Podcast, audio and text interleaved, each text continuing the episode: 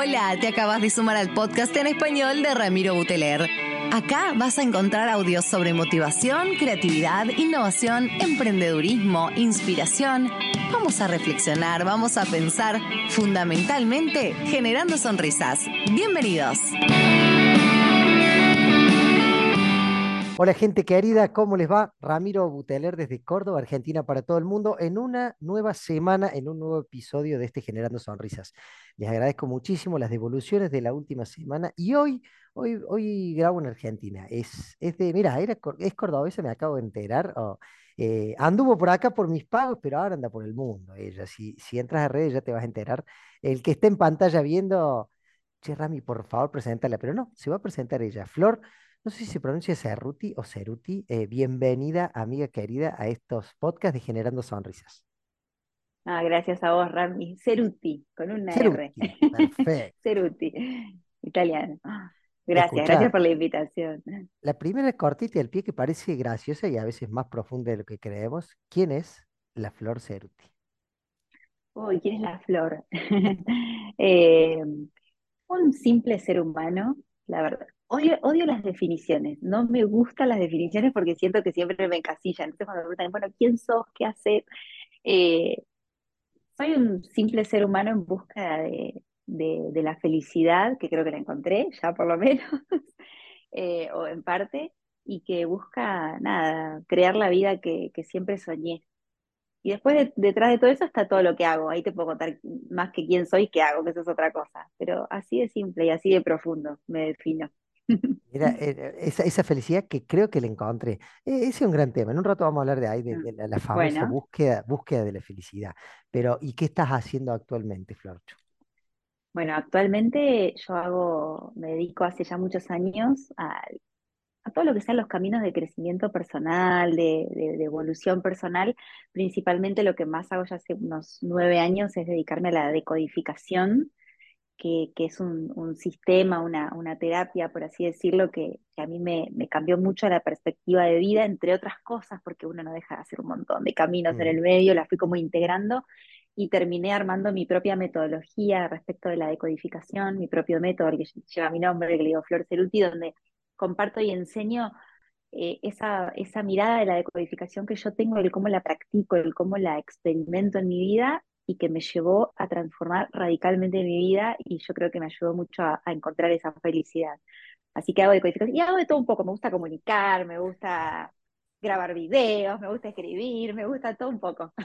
Flor, la, la, llegada a, que no la conozco, por eso me encanta esta entrevista, la llegada a la bio o la llegada a, entre comillas, digo, ese camino de despertar y demás, ¿Tuvo, que, ¿Tuvo algo doloroso? ¿Tuvo algo profundo? ¿Tuvo algún tocada de fondo? Los que no la están viendo en pantalla ya hacen una cara como diciendo, sí, Rani.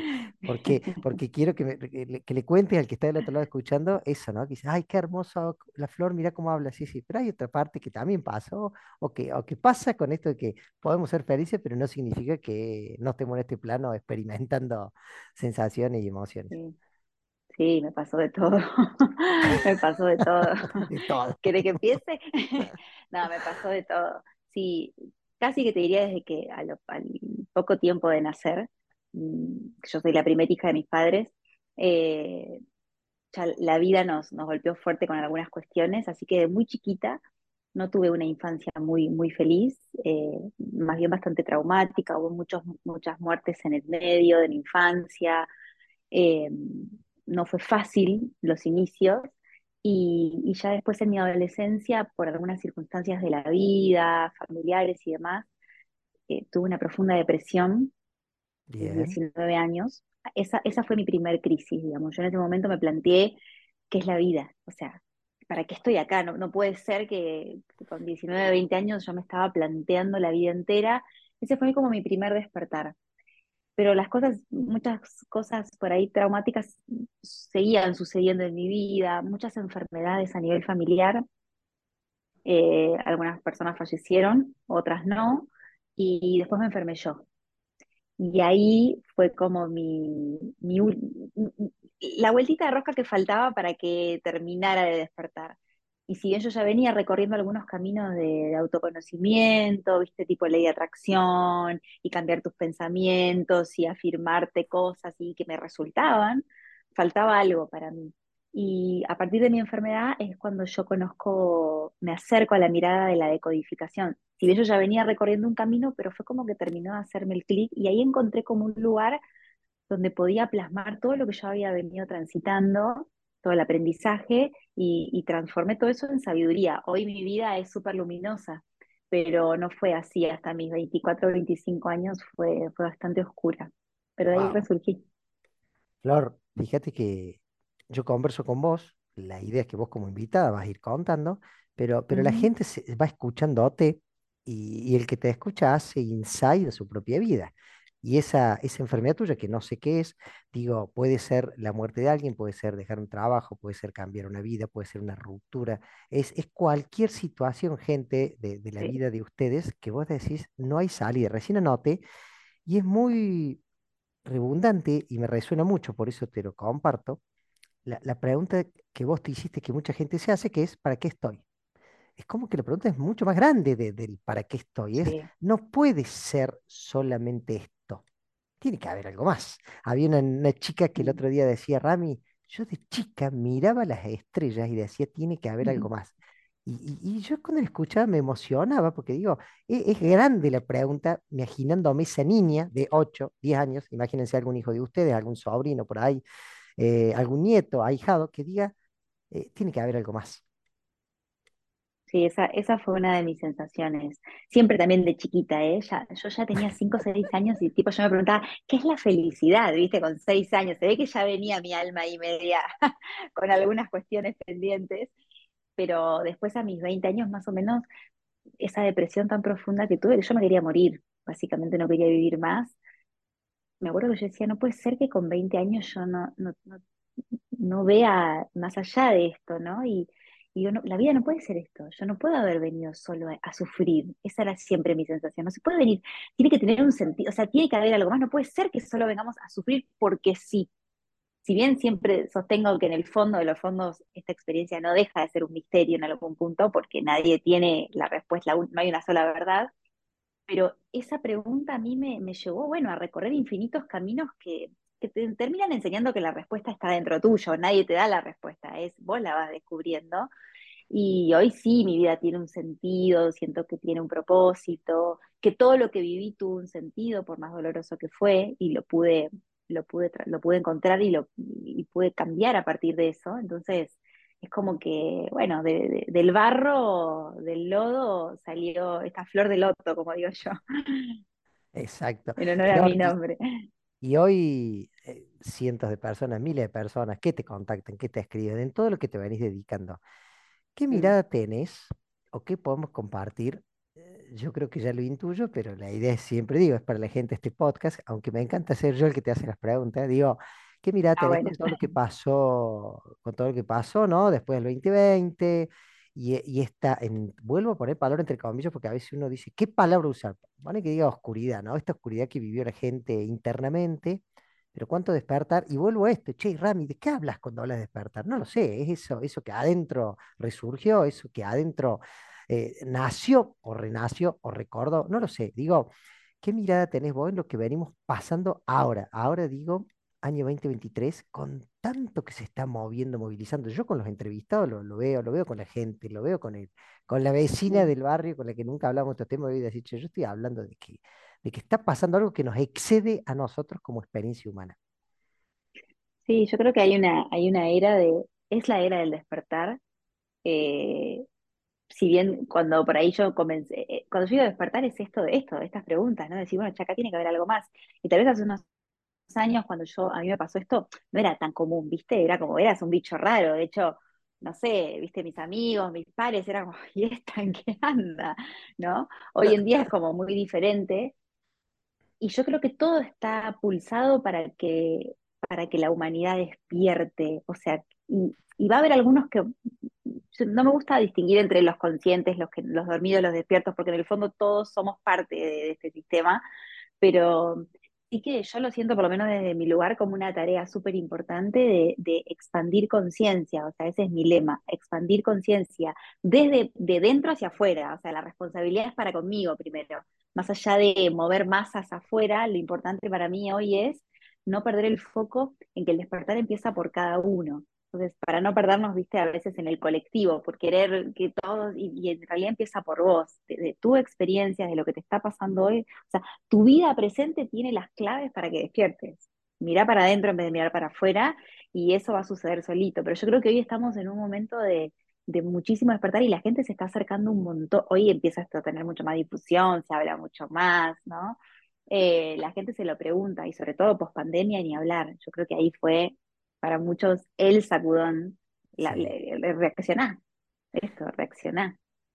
Che, te escucho cuando decís, eh, la pregunta es para adentro, que en algunos, ¿no? Qué, qué gran necesidad de la escucho a la flor y quiero que la flor me diga cómo, cómo, ¿viste? El cómo es como el enlatado, es, está bien, flor, pero no quiero pasar por esto, explícame qué tengo que hacer.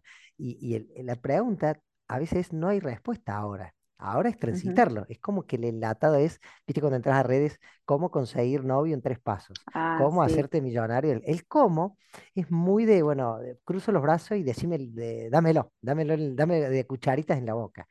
Te pregunto de, e, en tu gente, en, tus seminarios, cuando disertas, lo que fuera. Sí. y, y esta es más una pregunta de color para el que está del otro lado escuchando. Alguien así que vos, que sé que sí, pero de alguien que te recuerdes que, que el insight haya sido muy rápido y muy profundo, porque hay algunos que son procesos. Yo, yo pienso en vos y hago una, analogía o, siento mucha empatía con mi propia vida.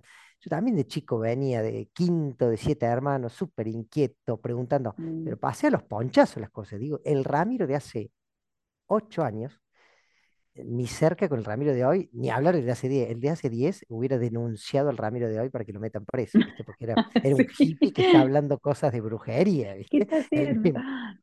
pero, pero hay otros que a mí me, me encanta, que son los de un día para otro. Decís, tic, te digo, tic, es, esto no va más. Contame algo de eso. Yo soy de esas. yo, soy de esas. che, levanta la mano. Yo. Eh, a ver, igualmente creo que si bien para el afuera se puede llegar a ver de esa manera, el, proceso es inevitable para todos, digo, como en la naturaleza, una semilla para convertirse en árbol necesita de un proceso. Algunos a veces les lleva más tiempo, otros menos. Yo soy muy pro igual de no compararnos, porque cada uno es único, ¿viste? No, no es parámetro a veces el compararte. Em, personas que he acompañado o que han pasado por mi vida y que las he visto hacer ese insight de un momento a otro, un montón. Pero yo soy muy así. Yo soy, em, tal vez porque soy muy capricorniana, no sé, soy muy tierra, muy bueno, bajemos las cosas a lo concreto, pero mis, mis cambios en la vida, igual eso me ha jugado muchas veces una mala pasada, porque mm, a veces por las circunstancias de la vida era tan doloroso lo que yo vivía que era como arranquemos de raíz. Y cuando te digo de raíz, fue un día que me levanté y dije, se terminó todo renuncio al trabajo, mando el telegrama, me mudo de casa, me voy de a otro, así. Y obviamente eso genera un, estrés. Claro, genera un estrés en nuestro sistema nervioso porque hay que contener la expansión que se viene después. Pero muchas de las decisiones que yo tuve que tomar fueron así muy, el insight era tan fuerte, lo que yo sentía era tan profundo que era como que esta realidad no cabe más en mi vida, o sea, tiene que cambiar ya. Después con los años me fui suavizando un poco porque fui entendiendo que a veces no todo hay que cortarlo de cuajo así, o, aunque el insight sea profundo, a veces uno tiene que darse el tiempo de procesar las cosas y tal vez dar pequeños pasos que te lleven a, la nueva realidad a la que querés ir. Y después personas que han pasado por, por mi vida, he visto un montón y es increíble, personas que a partir de una enfermedad que tuvieron y que tal vez yo las acompañé a tomar conciencia de algo, o un conflicto que vivieron y de repente cuando el clic, cuando se te hace el clic, eh, una vez que ves, perdón la expresión, pero ya no te puedes hacer el bolú. una vez que ves, que se corre el velo, lo que queda es decidir y actuar. Y hay personas que lo hacen en, lo inmediato y otras que por ahí, bueno, necesitan de más tiempo porque, bueno, así, así se requiere. Em, pero como experiencia de haber tomado decisiones así al pa, pa, pa, talemos el bosque completo, no sé si lo recomiendo mucho hoy en día. Para algunas cosas sí, para otras depende, pero eh, sí, sucede. Me gustó el, hay que contener la expansión, porque es verdad que, que el proceso requiere en este plano físico, eh, temporal, eh, emocional, requiere un acompañamiento. Lo que pasa es que muchas personas que están por ahí pasando cualquier situación dolorosa de la vida, como todos, grande, pequeña, no importa, todos queremos estar bien, ¿no? O sea, todos queremos estar bien, queremos una buena vida, un, buen vivir en el área que sea, pero la realidad es que eso te puede pasar. Pero para que eso suceda, te puede pasar y te va a pasar en consecuencia si vos trabajas. Pero para que un árbol, para que un árbol crezca muy alto, necesita tener raíces muy firmes, pero muy firmes. Y a veces la parte que todo el mundo quiere puentear es la parte de echar raíz, que es un proceso invisible, no se ve nada, ves desierto y decís, ¿cuándo me va a tocar? Pero cuando te expandís, o sea, cuando empieza la expansión en tu vida, que es todo aquello que ya no encaja más con vos se corre del lugar, la abundancia prospera en todas las áreas de tu vida, vos tenés raíces firmes para poder sostener esa expansión. Y, las raíces firmes se construyen cambiando nuestras creencias, trabajando sobre nuestros traumas, sobre nuestras heridas, es haciendo todo ese laburo invisible que claro, nadie lo ve a eso. A veces no lo ves ni vos, porque si che, estoy arando la tierra y dale, que dale, y no sale nada. Hasta que un día aparece un pequeño brote, pero yo creo, confío mucho en que es como en la naturaleza. Vos plantás una, sembrás una semilla y por mucho tiempo tal vez no ves nada, pero en realidad todo está pasando pero tenés que confiar y tener la certeza de eso. Y ahí es donde se pone a prueba tu fe, ¿eh? en esos momentos. Muchos abandonan antes, otros siguen. Oh, que parecía una maestra de la primaria, me encanta cómo hablas, escucha, pero y, yo, acá también otro Capricornio no escucha, hablamos de, esta, de esta buena vida y de las áreas de la vida, vuelvo así dijiste, viste, como que uno quiere estar bien en todas las áreas, pero se puede estar bien aun cuando en un área no esté todo 10 puntos. Uno, uno puede elegir, eh, está bien. Digo, pienso en la gente que te viene a ver y recién dijiste cosas grandes como cosas chiquitas, la que sea. Em, y, cuando empezamos a charlar hablaste de esta, de esta búsqueda de la felicidad. Mm. El, ¿Te ha pasado o te pasa? Insisto en que las preguntas que te hago son para la gente, porque yo hay respuestas que me resuenan, pero digo, ¿te pasa que alguien te viene a ver por un tema y el tema en realidad es mucho más profundo. Y el tema está detrás del tema. ¿Me podés contar algo de eso con algún, si querés, algún ejemplo, algo?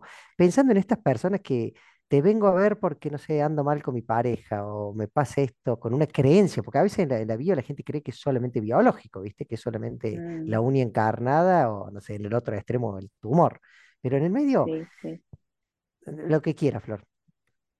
Sí, eh, en realidad todo siempre tiene mayor profundidad. Eh, yo, mira, justo eh, el otro día estaba trabajando con una consultante que, había tenido una otitis, ¿viste? Un dolor de oído, una infección en el oído. Y me dice, bueno, una otitis, tampoco es nada del otro mundo, una otitis, ¿no? Entonces ella me decía, bueno, yo quiero entender por qué me pasó esto. Entonces, bueno, empezamos a conversar y a entender de dónde venía lo que le estaba pasando, que si bien ella había vivido un conflicto de, de haber escuchado algo que le dijo alguien que la hizo entrar en un ataque de ira terrible, algo que ella no quería escuchar. Al fin de cuentas terminamos hablando de su infancia, de lo que había aprendido cuando era chica, es decir, yo en un momento le digo, ¿te das cuenta cómo tu otitis en realidad nos abrió un tema que todavía está pendiente en tu vida, o una herida que todavía está vigente para vos, aunque el tiempo pasó, pero la herida sigue ahí, y que te está tratando de avisar de que de eso te tenés que ocupar, ¿no? Y pasa con todo. Por lo general, yo siempre digo que cuando, en el caso, en el caso del cuerpo físico, el cuerpo físico es el último eslabón de la cadena donde se ve expresado un dolor. Con lo cual quiere decir que antes de estar en el cuerpo estuvo en otras áreas de tu vida intangibles, pero estuvo. Por lo tanto, cuando me, pasó a mí misma, yo con, alguna enfermedad, cuando el síntoma se corre del lugar, o sea, cuando la enfermedad por ahí se va, lo que te queda al desnudo es la herida de la que te tenés que ocupar, porque en realidad lo que te venía a contar tu enfermedad era una historia dolorosa, pendiente de ser gestionada, de ser escuchada, para que vos aprendas y evoluciones a partir de eso. Así que en definitiva, le pasa mucho a las personas que dicen, no, yo vengo porque quiero resolver mi conflicto con el dinero. Y después se dan cuenta que en realidad detrás de eso hay un temón. ¿no?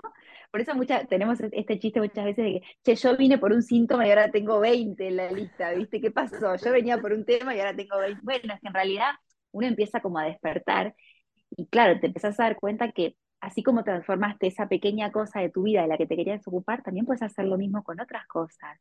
No es que uno encuentra más problemas, sino que uno se hace consciente de tal vez todo lo que dejó, viste, pendiente eh, en la vida. Entonces, siempre nos hacemos ese, chiste, ¿no? vine por un tema y ahora tengo 20, ¿qué pasó?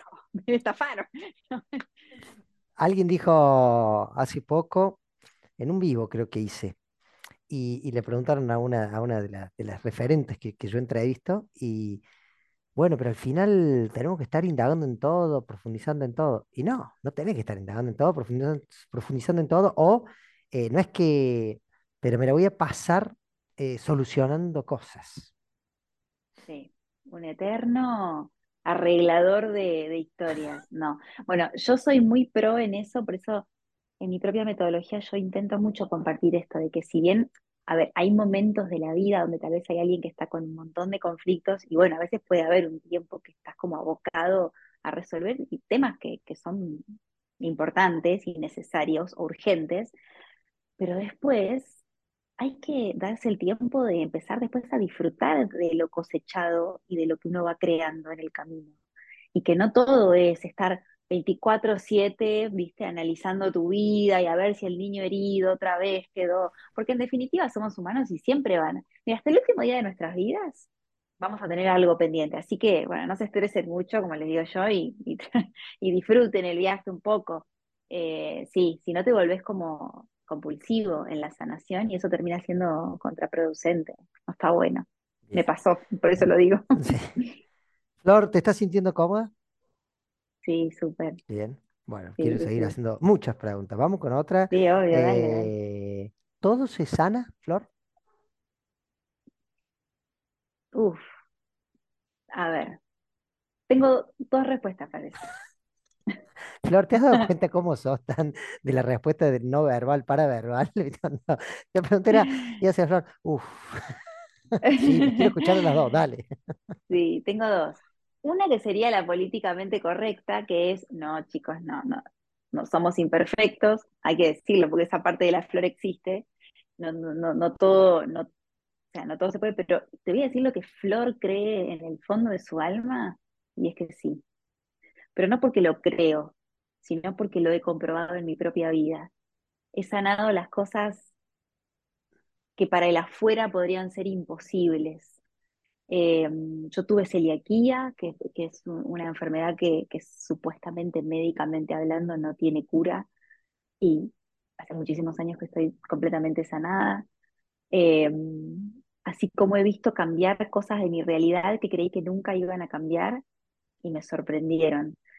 Así que lo que me queda pendiente está ahí, porque lo sigo trabajando y sé que en algún momento va a suceder pero también siempre tengo, trato de tener como esa humildad para conmigo misma y decir, bueno, tampoco soy Superman, ¿no? Como también, bueno, bajar a la tierra porque somos humanos. Pero en el fondo de mi alma, yo siento que sí, no te puedo mentir. Bien, eh, me encanta. Sigo, sigo de las preguntas, uff, sigo. Bueno, tenés una eh, lista, sí. che, sí, no, mentira, no tengo lista. Nunca, nunca en las entrevistas preparo lo que voy a hablar. Siempre ah, trato de llevar. Me encanta desde el lugar en el que, en el, que el entrevistado va, eh, voy percibiendo lo que siente o, lo vamos llevando juntos. Em, no, no espiritualmente, religiosamente hablando. ¿En algún momento fuiste de alguna religión? ¿Crees en alguna? ¿Estás más hacia una que a otra? ¿Y qué mirada, esa pregunta, cuando la respondas, qué mirada tenés de las religiones hoy?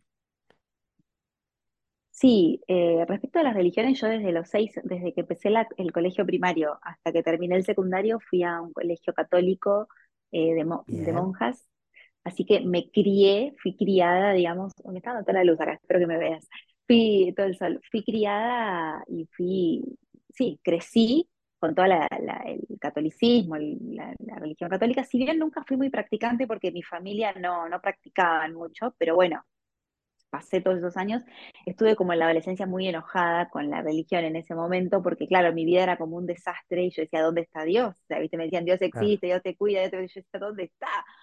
Em, y después me, me amigué. Hoy no practico ninguna religión, eh, pero por supuesto que respeto todas, porque en el fondo siento que, en realidad, lo que voy aprendiendo es que muchas de las de los conceptos religiosos con el correr de los años o de, de los siglos se fueron como distorsionando los mensajes, porque en realidad las religiones en su origen más puro todas tenían un mismo mensaje. Lo que pasa es que después el hombre distorsionó un montón de cosas ahí. Así que al fin de cuentas, yo sé que la espiritualidad estaba en cada una de las religiones, o sea, se la, la, encontrabas ahí.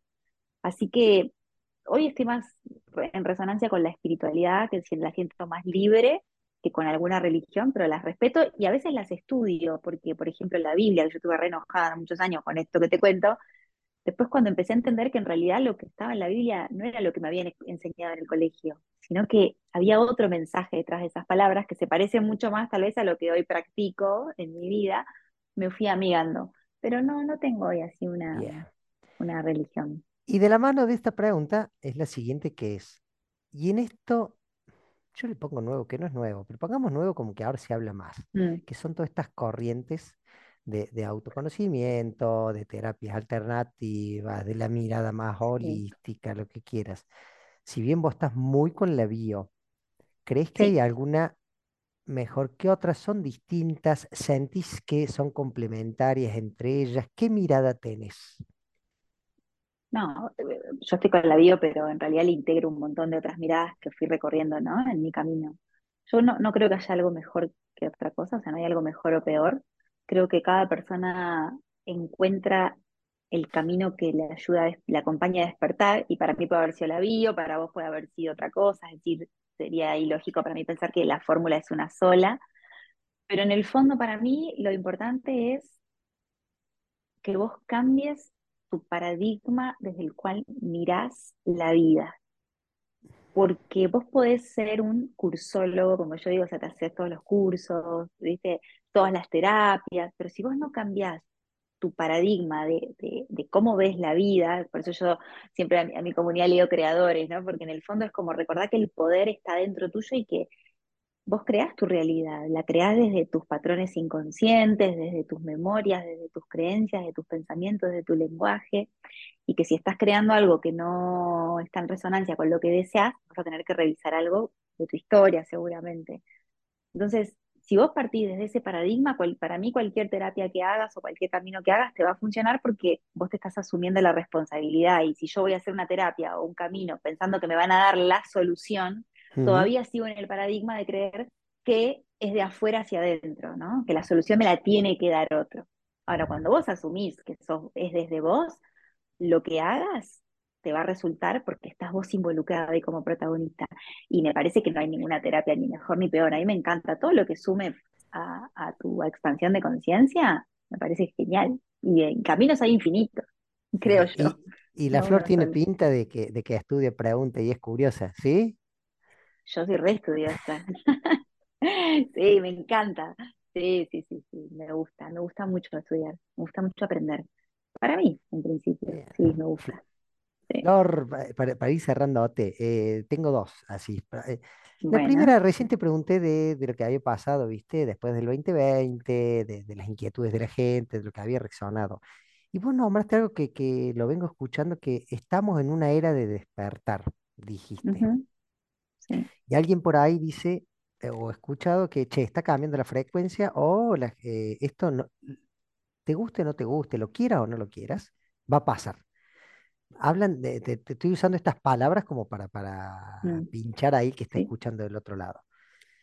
Que la flor me cuente de su experiencia, qué va a pasar, qué es lo que siente, sabe, cree, piensa, sueña en materia de, humanidad con, estos años, porque muchos hablan que es, es ahora, está haciendo, ¿no? Eh, mm. Uy, es es profundo el tema. me encanta, me encanta porque te dejo sin palabra un ratito, dale. Sí, es profundo. Y porque no sé si te tiene, ahí te tiene que responder la, flor bruja, como digo yo, que es esa, esa parte que no muestro mucho mía. esa parte que no se ve tanto. Eh, sí, yo lo vengo sintiendo desde hace muchos años a ese, como ese, a ver, acá te voy a hablar desde un lugar que para muchos va a ser creer o reventar, porque dicen, ¿de dónde saca esto esta chica? Sí, la flora amiga que estamos tomando un vino mientras estamos charlando, che, esa charla sobre mesa? Eso. Yo, sí, yo desde que a mis, desperté muy, muy joven, muy chica, eh, y yo me daba cuenta que era muy, muy chica para, para un montón de cuestionamientos y de, cambios que estaba haciendo en comparación con mi generación. O sea, era sapo otro pozo total. Sí, sí, total, dejé la universidad, eh, yo iba a ser abogada, eh, dejé todo, yo era banderada en el colegio, iba a ser, y, ¿no? y me decían, ¿y por qué lo dejas? Porque yo voy a, porque primero tengo que ser feliz. La gente me miraba diciendo, ¿qué? Mi papá, imagínate. Eh, y, y había algo adentro que me decía, vos tenés que hacer esto, tenés que hacer, y lo tenés que hacer. Y era una voz interna que, que no me preguntes por qué me pasaba eso, y yo no entendía mucho, pero tenía una certeza de lo que tenía que hacer, que, que, iba contra viento y marea. Y en ese momento no se hablaba tanto de esto. Y cuando empezaron a pasar un montón de cosas más adelante, incluso cuando llegó la pandemia y demás, ahí empecé a entender que me había preparado para un montón de cosas, yo internamente. De hecho, la pandemia yo no la padecí para nada, Em, al contrario, fue un momento muy, muy lindo para mí, más allá obviamente de todo lo que pasó, ¿no? Por supuesto, a nivel humanidad, pero...